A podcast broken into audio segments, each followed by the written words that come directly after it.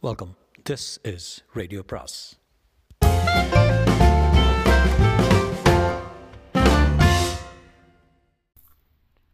சுஜாதாவின் வைரங்கள் பாகம் நான்கு. வீடு திரும்பியதும் பிரேம் தன் தகப்பனாரிடம் சென்றான். மாடிப்பக்கம் திண்டு வைத்த அறையில் பெரிய சேட்டு அகர்ச்சந்த் சரபோஜி மகாராஜா மாதிரி உட்கார்ந்துதான் நம்மான அப்பாஜி ஒரு நிலத்தை வாங்கணும். சொந்தக்காரர் தரமாட்டேங்கிறான். நிலம் எதற்கு?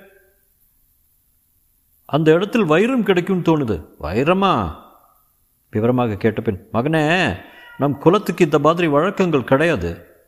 தொன்று தொட்டு நாம் லேவாதேவி கொடுக்கல் வாங்கல் கட்டடம் கட்டி வாடகைக்கு விடுதல் இவைகள் தான் நம்ம அனுபவம். இந்த மாதிரி புதிய சமாச்சாரங்களை காசை பாழாக்கும் முன் தீர யோசித்து பார்க்கணும். பிரேம் தன் பையிலிருந்து அழுக்கு கல்லை எடுத்து காட்டினான். அப்பாஜி இது என்ன? கூழாங்கல்ல? எனக்கு கண்ணில் பாவை மங்கல கூழாங்கல் மாதிரி இருக்கு. இது ஒரு வைரம். தீட்டுனா ரெண்டரை லட்சமாக பெறும். இந்த கல் அந்த நிலத்தில் தோண்டும் போது கீழே கிடத்திருக்கிறது மண்ணில். இரண்டரை லட்சம் சம்பாதிப்பதற்கு நீங்கள் எத்தனை நாட்கள் பாடுபட்டிருக்கீங்க? எத்தனை பத்திரங்கள்? எத்தனை அழுக்கு பாத்திரங்கள்? கை கடிகாரங்கள்? மறுபடியும் அந்த கல்லை புரட்டி பைப் லைன் என்று சொல்கிறார்கள். அந்த பிரதேசத்தில் எங்கோ ஒரு இடத்துல பைப் லைன் இருக்குது அதை மட்டும் கண்டுபிடிச்சா நம் கோடீஸ்வரர்கள். அதிக பணம் உதவாதுமான ஜாக்கிரதை. நான் அந்த நிலத்தை எப்படியாவது அடைவதுன்னு தீர்மானித்து விட்டேன் பஜி.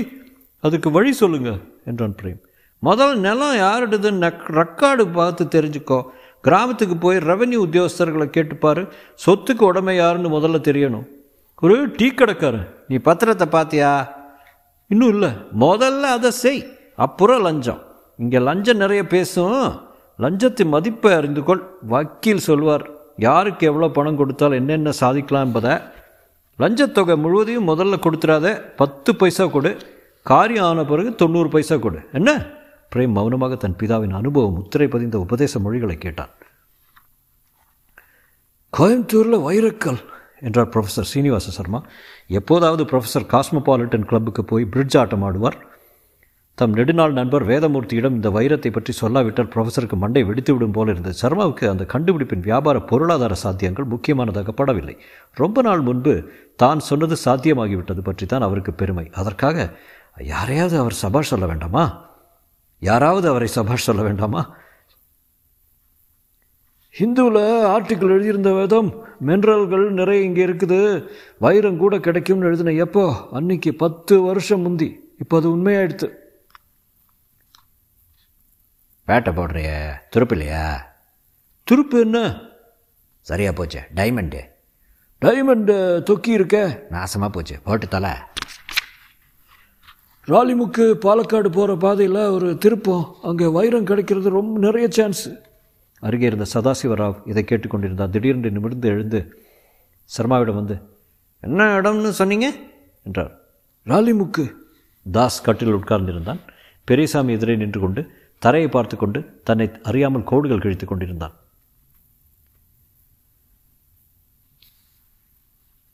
இந்த பிடிவாதம் உதவாது மாப்பிள்ள உனக்கு. சின்னவர் எவ்வளோ தரேன்னு சொல்கிறாப்புல எவ்வளவு என்று பெரியசாமி கேட்கவில்லை. அவர் சொல்கிறது தான் கொஞ்சம் காது கொடுத்து கேளுங்களேன் என்று உள்ளே இருந்து திலகத்தின் குரல் கேட்டது. தப்பாரு போட்டன்னா. பொண்டாட்டிய சவுட்டிக்கிட்டே இரு. அதான் தெரியும். முகத்தில் முன்னால் லட்சுமி வந்து தாண்டவம் ஆடுது அது தெரியலையா? தாசண்ணே எனக்கு லட்சுமியும் வேண்டாம் சரஸ்வதியும் வேண்டாம். பத்தாயிரம் ரூபாடா. கையகலம் தரிசாக கிடக்கிற நேரத்துக்கு பத்தாயிரம் ரூபாடா. சொலைய இதை விட என்ன வேணும் உனக்கு? வச்சுக்கிட்டு என்ன செய்கிறதுனே தெரியாது. என்னெல்லாம் பொறுங்க எனக்கு. போருங்க எனக்கு. இதை எனக்கு நல்லாவே தெரியும். இதில் இருக்கிற பொழப்பு போருங்க. அதிக ஆசைப்படாதேன்னு அப்பார் சொல்லிக்கிட்டே இருப்பார். ஏதோ உளுந்து பயிருன்னு போடுறேன்னு வருது. தேவைப்பட்டால் காசு கிடைக்குது. வாரம் ஒரு தபா ரெண்டு தபா குடிக்கிறேன். சந்தோஷமாக இருக்கேன். உங்கள் மாதிரி நல்ல மனுஷங்க சகவாசம் இருக்குது. போதுங்க. கடைசி முறையாக சொல்லு. நான் எஜமானுக்கு திட்டவட்டமாக பதில் வாங்கியாரதா சொல்லியிருக்கேன் இன்றைக்கி விற்க போறியா இல்லையா? இல்லைங்க. தங்கச்சி கேட்டுக்க. இப்படி ஒரு நல்ல விலையில் எவனும் தரமாட்டான்?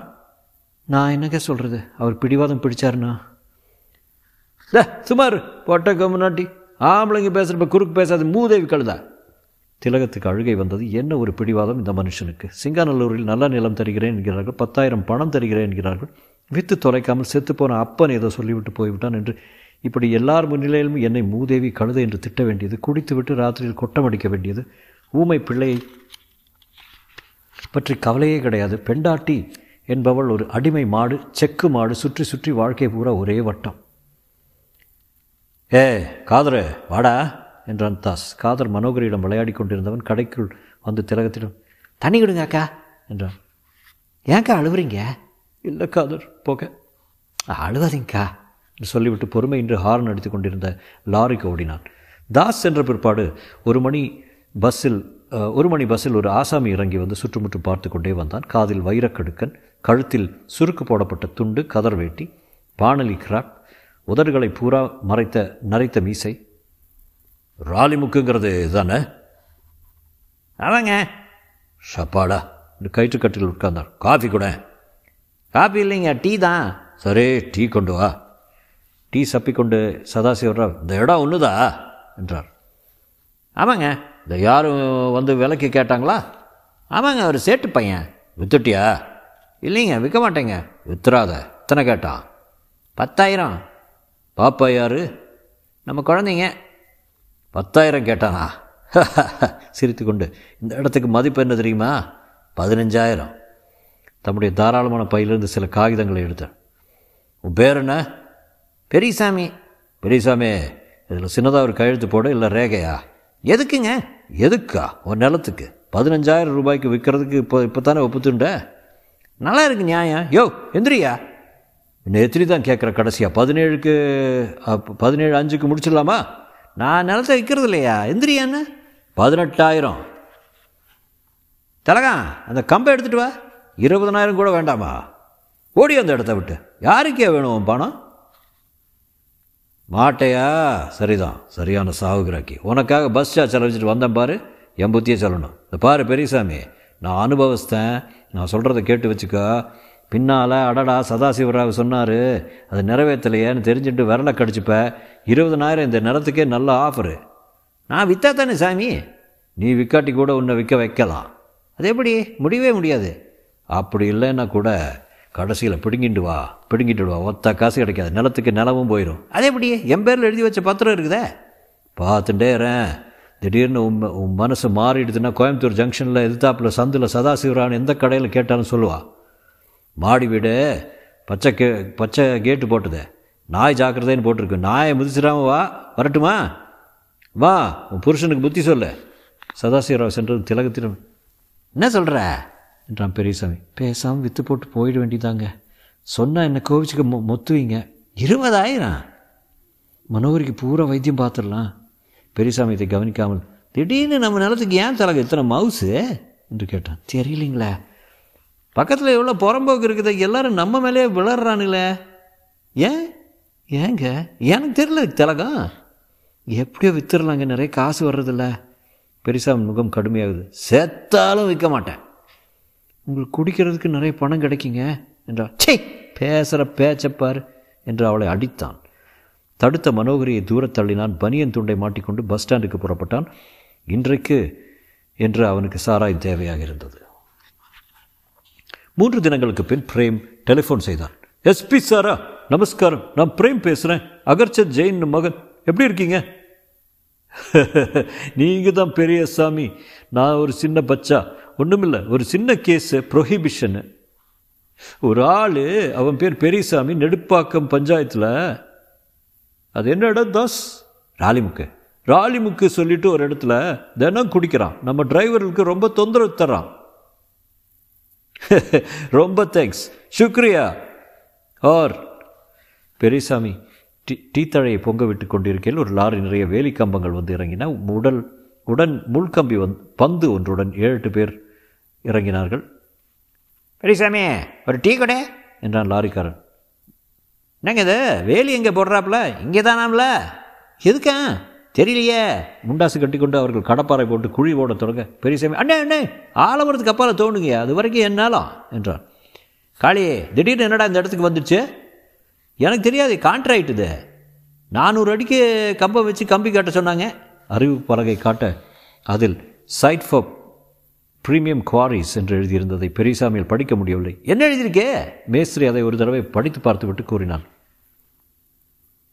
இங்கே யாரும் கால் வைக்கக்கூடாதுன்னுட்டு. நமக்கு ஒன்று இந்த மாதிரி எப்படி துண்டாகும் அதுக்காக பத்து இருநூறு இங்கிலீஷில். மனோகரிக்கு ரொம்ப சந்தோஷமாக இருந்தது. தோண்டுபவர்களையும் முள்ளு கம்பி கட்டுபவர்களையும் அவள் இதுவரை பார்த்ததே இல்லை. மொத்த செயலும் அவளுக்கு வசீகரமான விஷயமாக இருந்தது. பெரிய கண்களுடன் பார்த்து கொண்டிருந்தாள். கவர்மெண்ட் நிலத்தில் எப்படி கல் நடப்போம்? என்றான் பெரியசாமி. திலகம் கவர்மெண்ட் நிலமோ வேறு யாருதோ? சேட்டு நம்மக்கிட்ட கேட்டு பார்த்துட்டு வேறு ஆளுங்கிட்ட வாங்கிட்டாப்புல? என்றான். அது எப்படி? பஞ்சாயத்தில் சொன்னாங்க அப்புறம் மணியக்காரர் சொன்னார். ரீஸ்தரெல்லாம் பார்த்து. பெரியசாமிக்கு தன்னை சுற்றி நடக்கும் விஷயங்கள் பல புரியவில்லை. நீங்கள் தான் மாட்டேன்னுட்டீங்க. என்னை சுற்றி தண்டவாளமே போட்டால் கூட நான் விற்க மாட்டேன். என்னமோ பிடிவாதம். அவர்கள் நாள் பூரா வியர்வை வழியை தோண்டிவிட்டு சாயங்காலம் கிளம்பி விட்டார்கள் பெரியசாமிக்கு வேட்கை புறப்பட்டு விட்டது துண்டை உதறினான். பனியன் எடுத்து போட்டுக்கொண்டு அதன்மே நீலச்சட்டை அணிந்து கொண்டான். ஓவல்டின் டப்பாவில் சேர்ந்திருந்த துட்டை பையில் கட்டி கொட்டி கொண்டான் கொஞ்சம் கடை வரைக்கும் போயிட்டு வரேன். என்ன குடிக்கிறீங்க இப்பெல்லாம். நான் குடிக்க போகல. வேறு சோலி வேற என்ன சோழி எவ்வளவோ இருக்குதே. எல்லாத்தையும் சொல்லி ஆகணுமே. பருப்பு மிளகாய் எல்லாம் வாங்கிட்டு வர வேணுமா. நேற்று வாங்கிட்டேனே. சும்மா கடை. நான் சம்பாதிக்கிறேன். நான் குடிப்பேன். பொழுதன்னைக்கு அலமோதிக்கிட்டு கிடக்காதா? திலகம் அவனை மௌனமாக பார்த்திருக்க. பெரிய புள்ள பாரு பெத்திருக்கா பாரு சேவிட்டு ஊமை என்றான். மனோகரை அப்பாவும் அம்மாவும் பேசிக்கொண்டதை மாறி மாறி பார்த்து கொண்டே இருந்தால் சண்டையா சமாதானமா என்று புரியாமல் கொஞ்சம் சிரித்து வைத்தாள் சிரிக்குது பாரு கேரகம் மனோகரி அவன் அருகில் செல்ல சற்றும் எதிர்பாராமல் சுள் என்று புறங்கையால் அடித்தான். சுருண்டு விழுந்து விட்டாள் யார் மேலே தனக்கு கோபம் என்பது சரியாக தெரியவில்லை. பெரியசாமிக்கு தன் நிலத்தை சுற்றி வேலி போடும் கோயம்புத்தூர் ஜனங்கள் மீதா உண்மையை குத்தி குத்தி காட்டும் மனைவி மீதா மற்ற பேர் அவளை பார்க்கும் பார்வை மீதா இன்றோடு கடைசி என்று நீண்டு கொண்டே போகும் தன் குடிப்பழக்கத்தின் மீதா. அதற்கு மனோகரி அடி வாங்கினாள். அழுவதற்கு சத்தம் செய்ய தெரியாமல் முகத்தை விகாரப்படுத்தி கொண்டு மாலை மாலையாக கண்ணீர் வடித்து அழுதது குழந்தை. பெரியசாமி விருட்டென்று கிரும் கிளம்பி சென்றான். பெரியசாமி நெடுப்பக்கம் வந்தபோது நெடுப்பாக்கம் வந்தபோது நன்றாக இருட்டிவிட்டது. இருட்டினப்புறம் தான் அவன் போகிற இடத்துக்கு சுரத்து பிறக்கும். தினங்களில் அந்த இடம் ஒரு பலசரக்கு கடை. ரொம்பவும் மரியாதைப்பட்ட இடம் போலத்தான் இருக்கும். சொந்தக்காரர் ஊருக்கு பிரசித்தமான கவுண்டர். தெற்கு தெருவில் சிமெண்ட் தாழ்வாரம் போட்டு ஒரு ஓடு கட்டி லாத்தி சிமெண்ட் பூ வைத்து விஆர்எம் நைன்டீன் செவன்ட்டி செவன் என்று வீடு கட்டி வீடு கட்டி கொண்டு செயலாக இருக்கிறார். சம்பாத்தியம் முச்சூடும் சைக்கிள் டயர்களிலும் வெவ்வேறு திருட்டு முறைகளும் தினம் தினம் கேரளத்திலிருந்து வரும் சாராயத்தினால் போலீஸ் பிடிக்காது என்றில்லை. அவ்வப்போது பிடிப்பார்கள் பிடிக்கும்னு சொல்லிவிட்டு மாதத்துக்கு இத்தனை கேஸ் என்று கணக்கு பிடித்துவிட்ட பிற்பாடு மறுபடி வியாபாரம் ஒரு வாரம் தயங்கி தொடரும். சம்பந்தப்பட்ட எல்லாரும் சீரும் சிறப்புமாக வாழ மது வழக்குக்கு ஜே. பெரியசாமி வந்து திண்ணையில் உட்கார்ந்தான். இந்த பக்கம் அந்த பக்கம் பார்த்தான். யாரும் இல்லை என்று உள்ளே நுழைந்தான். உடனே கதவு சாத்தப்பட்டது. சாக்கு திரையின் பின்னால் காசு கொடுத்தான். மசால் வடையும் கெரசின் எரியும் வாடையும் கலந்து வந்தன. பானையின் வாயில் துணி போட்டு மூடி ஒரு வெற்றிலைப்பாக்கு பெண்மணி உட்கார்ந்திருந்தால் ஒரு கிளாஸ் முக்கால் ரூபாய். அந்த பெண் அருகில் குந்தி உட்கார்ந்தவனிடம் பேசிக் கொண்டிருந்தாள். மல்லார்னு வர வேண்டியதானே இல்லை அவங்ககிட்ட மெப்பிச்சு பணத்தை வாங்கி கொடுக்கல பிராணே ஆகிப்போச்சு என்னய்யா பொழுதன்னைக்கும் தொலையிட்டே கிடக்குற காசு உண்டா இல்லையான்னு ஊங்குறான். எது கேட்டாலும் ரெண்டாத்தனமாக போயிடுறான் வா பெரியசாமி எப்பவும் போல தானே? ம் என்றான் பெரியசாமி. வா என்றான்.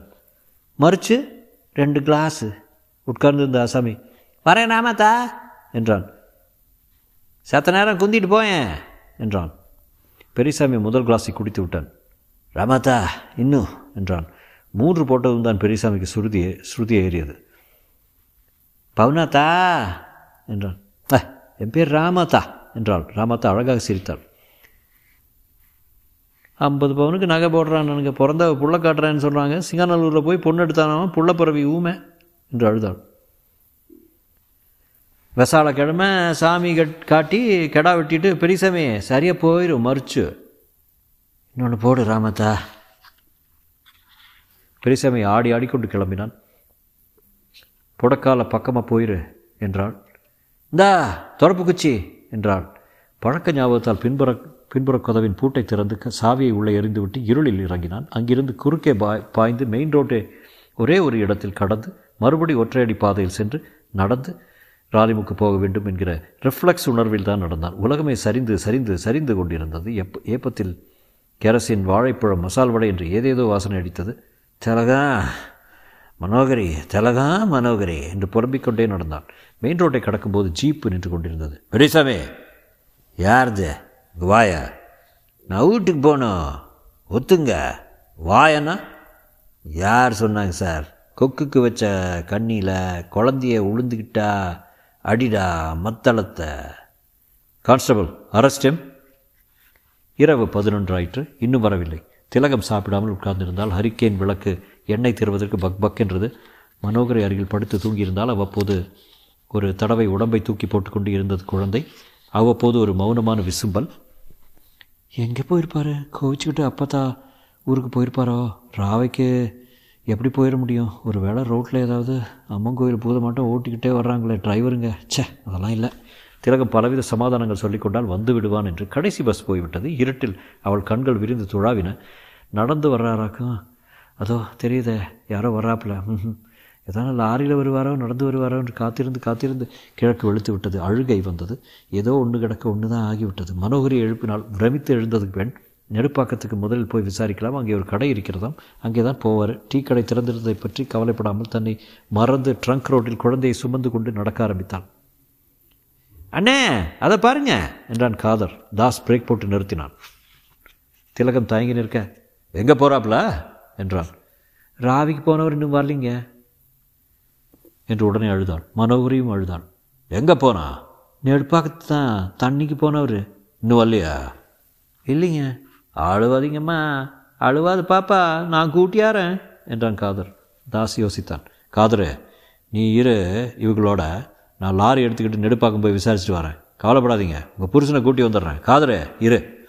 லாரியை ரிவர்ஸ் எடுத்து திருப்பி அவன் செல்ல திலகத்துக்கு சற்று ஆறுதல் ஏற்பட்டது. சாப்பிட்டீங்களாம்மா? என்றான் காதர். கவலைப்படாதீங்க. தன் மார்பை தட்டிக்கொண்டு நான் இருக்கேன் காதரு. நான் கூட்டியாரேன். சில சமயம் அங்கே படுத்துக்குவாங்க தாசனை பெரிய ஆள். எங்கிருந்தாலும் தொலைவிட்டு வந்துடுவார் வாங்க அழுவாதீங்கம்மா.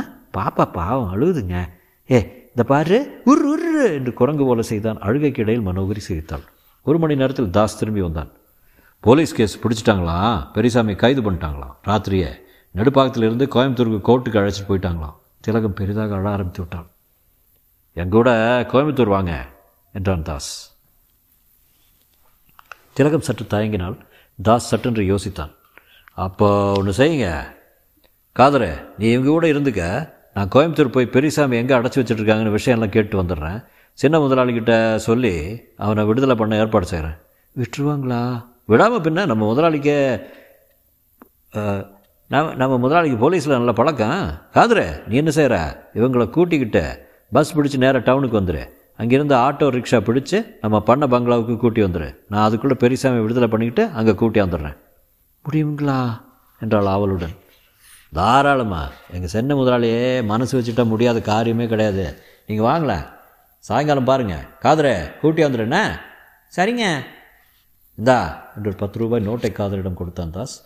அவன் லாரி ஏறி செல்ல. எவ்வளோ நல்லவங்க என்றாள் திலகம். அவங்க விடுதலை ஆகிடுவாங்களா காதரு? நீங்கள் ஏம்மா கவலைப்படுறீங்க? நாங்கள் பார்த்து பண்ணுமே என்று கடன் வாங்கி பொறுப்புடன் பதிலளித்தான் காதர். சீக்கிரம் போயிடலாம். அவசரம் இல்லை நிதானமாக வாங்க. மனோகரிக்கு டவுனுக்கு போக போகிறோம் என்று டான்ஸ் ஆடி புரிய வைத்தான். மனோகரி தன் முகத்தில் மீசை போட்டு காட்டியது. என்னங்க சொல்கிறது அப்பாவை பார்க்க போகிறோமாங்குது ஆமாண்டி. டவுனில் சின்னாச்சிமானுக்கு ஒரு ஜவுளி கடையாக இருக்குது. பெரிய கடை சட்டை ஃப்ரீயாக கொடுப்பாங்க. உனக்கு மிட்டாய் வாங்கி தரேன் பணியாரம் வாங்கி தரேன் பறவைங்க எல்லாம் கண்ணாடி பெட்டிக்குள்ளே இருக்குது. நீ வாய என்னெல்லாம் காட்டுறேன் பாரு. மனோகரிக்கு புரியவில்லை. ஆனால் அம்மா அழுகை நிறுத்தி விட்டது புரிந்தது. அது சந்தோஷமாக இருந்தது. வெளியே எங்கோ புறப்பட்டு ராத்திரியிலிருந்து பார்க்காத அப்பாவை பார்க்க போகிறோம் என்பது புரிந்துவிட்டது. அது உற்சாகமாக இருந்தது. காதர் பொறுப்பு வந்து வளர்ந்தவன் போல நடந்து கொண்டான். சீரியஸாக முகத்தை வைத்து கொண்டான். சாப்பிட்ருங்கம்மா நீங்கள் ராத்திரியில் இருந்து சாப்பிடல போல இருக்குது இனிமேல் சமைக்க டைம் இல்லை. ராத்திரி மிச்சமே இருக்குது. குழந்தைக்கு போதும். உங்களுக்கு? எனக்கு பார்த்துக்கலாம் ம் இது பாருங்கள் கடையில் பன்னு இருக்குது. அது ரெண்டு மூணாவது சாப்பிட்டுட்டு வாங்க. அப்போ தான் அழைச்சிட்டு போவேன். இந்த காதல் நீயும் சாப்பிடு? என்று மனோகரி காட்டியது. அதை பார்த்து சிரித்து கொண்டே சாப்பிட்டான். பஸ்ஸு சீட் வேகம் காற்று கண்டக்டர் விசில் கூட்டம் ரயில்வே கிராசிங் நகரம் மஞ்சள் ஆட்டோ ரிக்ஷா போன்ற வார்த்தைகள் தெரியாத குழந்தை மனோகரிக்கு கண் பார்வை மூலம் பதிவாகிய அத்தனை வடிவங்களும் கிரகிக்க முடியாமல் திகட்டின. அடிக்கடி அம்மாவை தொட்டுக்கொண்டால் விரலை கடித்து கொண்டால் காதர் சிரிப்பது புரிந்தது. அம்மாவின் உஷ்ணம் புரிந்தது. காதர் நல்லவன் என்பதும் ஒரு விதத்தில் வார்த்தை கள வார்த்தைகளற்று புரிந்தன. பஸ்ஸில் பிரயாணம் செய்யும்போது அவளுக்குள் நிறைய நல்ல எண்ணம் ஏற்பட்டது. உற்சாக ஊமை ராணி. தன் தலைமேல் இரண்டு கொம்பு வைத்து காட்டி கேட்டா காட்டி கேட்டாள். மாடு கிடையாது தானாகவே ஓடும் என்றான் காதர். கண்டக்டர் திலகத்தை பார்த்து என்ன திடீர் பர பிரயாணம்? பெரியசாமி இல்லையா? என்றான். இல்லைங்க என்றாள் தலை நிமிராமல் டவுனுக்கு போயிருக்கானா? ஆமாம் கண்டக்டர் அந்த இடத்தை விட்டு அதிகம் நகரவில்லை. பஸ் ஸ்டாண்டில் இறங்கினதும் காதல் ஒரு ஆட்டோ ரிக்ஷாவை நியமித்தான். மூவரும் அதில் உட்கார்ந்து செல்ல திலகத்திடம் இதான் ஜெயில் ரோடு என்றான். இங்கே தான் அடைச்சி வச்சிருக்காங்களா? யார? அவரை. இந்நேரம் வெளியே வந்திருப்பாருமா? இந்த கடையில் பொம்பளைங்க மட்டும்தான் வாங்கலாம். இது காந்திபுரம் மேட்டுப்பாளையம் ரோடு. இதுதான் சிபி ரோடு என்று ஜோ கோயம்புத்தூரை விவரித்து கொண்டு வந்தான். திலகம் ஆர்வத்துடன் பார்த்து கொண்டு வந்தாலும் வயிற்றில் ஏதோ சங்கடம் பண்ணியது. மனோகரிக்கு திறந்த வாய் மூடவில்லை. ஆட்டோ ரிக்ஷா தடாகம் ரோட்டை நடந்து கடந்து மருதமலை ரோட்டில் சென்றது. வேளாண்மை பல்கலைக்கழகத்திலிருந்து இன்னும் ஒரு மைல் போனதும் இங்கே தாங்க என்று நிறுத்தினான். தன் நிஜார் பையிலிருந்து பெருமிதத்துடன் காசு கொடுத்து கொடுத்தான். வாங்க! என்று ஒரு கம்பி கதவை திறந்தான். பாறை கம்பங்களும் முள்வேலியும் ஆக பெரிய பண்ணை போல இருந்தது. தூரத்தில் உள்ளுக்குள் மர நிழலில் ஒரு வீடு தெரிந்தது. அதற்குள் செல்லும் பாதை குறுகலாக இருந்தது. இருபுறமும் பசுமை மண்டி கிடந்தது. அந்த வீட்டின் பின்புறத்திலிருந்து மெலிதாக புகை வந்து கொண்டிருந்தது. குப்பை காய்ந்த இலைகள் எரியும் வாசனை தந்தது. சிறிய வீடு தான் அழகான வீடு. பெரிய தூங்குமூஞ்சி மரத்தின் மடியில் இருந்த வீடு. வாசலில் மூங்கில் பிளாச்சு அடித்து தட்டி. ஒன்று ரெண்டு படிகள் மேற்செல்ல ஓட்டுச்சரிவு உள்ளுக்குள் ரகசிய இருட்டு. வீடு பூட்டியிருந்தது. இங்கே நில்லுங்க வரேன் என்று காதர் பின்புறம் சென்று மறைந்தான். தொடரும்.